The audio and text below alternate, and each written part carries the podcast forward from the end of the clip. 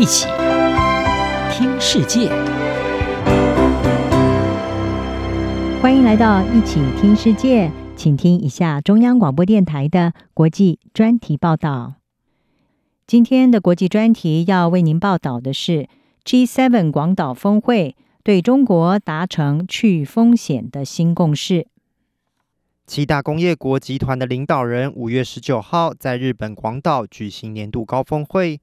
在全球面临中国与俄罗斯与日俱增的威胁下，G7 领袖聚集在这个第二次世界大战时遭到原子弹攻击的遗址，别具象征意义。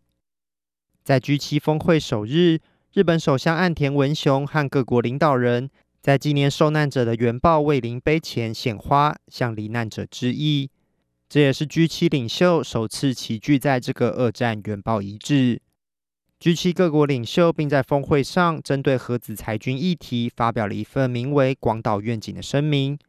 要求保有核武的国家公布核战力数据。声明也谴责俄罗斯多次发表核武威胁的行为，并关切中国在缺乏透明性和对话的情况下增加核战力，为全球和区域稳定带来担忧。中国与俄罗斯构成的威胁是这次 G7 峰会的重要核心。随着俄罗斯入侵乌克兰已超过一年，G7 领袖在这场峰会上再次强调他们对这场战争的一致立场，并决心进一步加强对俄罗斯的制裁，包括限制被俄罗斯用来投入战争的工业设备、工具与技术，并将寻求限制俄罗斯从矿物和钻石贸易上获利。乌克兰总统泽伦斯基这次也亲自参与峰会。这是自乌克兰战争爆发以来，泽伦斯基首次访问亚洲。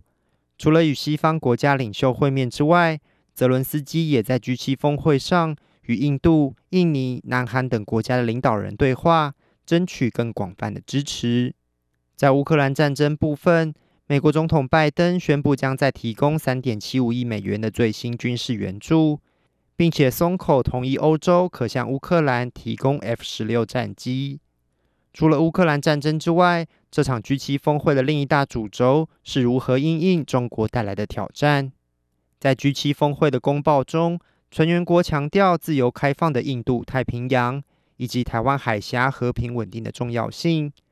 公报也对中国在南海的军事集结和新疆人权等议题表达关切。值得关注的是，G7 在公报中也提到中国带来的经济胁迫。而成员国将采取一致行动来应对，但公报也强调，他们将以去风险化来应应中国的经济胁迫，而非脱钩，并表示他们的政策方针不是为了伤害中国，也不是为了阻挠中国的经济进步和发展。拜登在会后记者会上表示，去风险是为了确保美国不会在必要产品上依赖任何一个国家。We're looking to de-risk. 我们将寻求去风险，还有多样化我们和中国的关系。这代表采取步骤去多元化我们的供应链，而我们不会在必要产品上依赖任何一个国家。这代表一起对抗经济胁迫，并且反制损害我们劳工的有害行为。这也代表保护少数先进技术对我们的国家安全是至关重要。而这些要素都获得 G7 的同意。路透社分析。使用去风险的措辞，反映的是 G7 成员国之间的分歧。虽然美国呼吁对中国的投资采取管制措施，但德国、法国和日本则保持较谨慎态度，因为这可能对他们的经济带来冲击。专家指出，去风险的措辞是最容易让 G7 就中国问题达成一些共识的方式。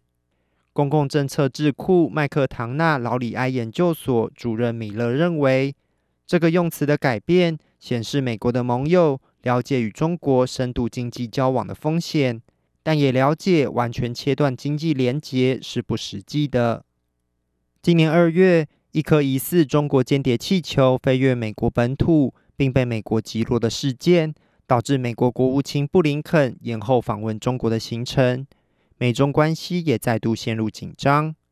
而 G7 峰会后，拜登曾表明他预期美中关系很快就会解冻，并暗示双方可能再度重启对话。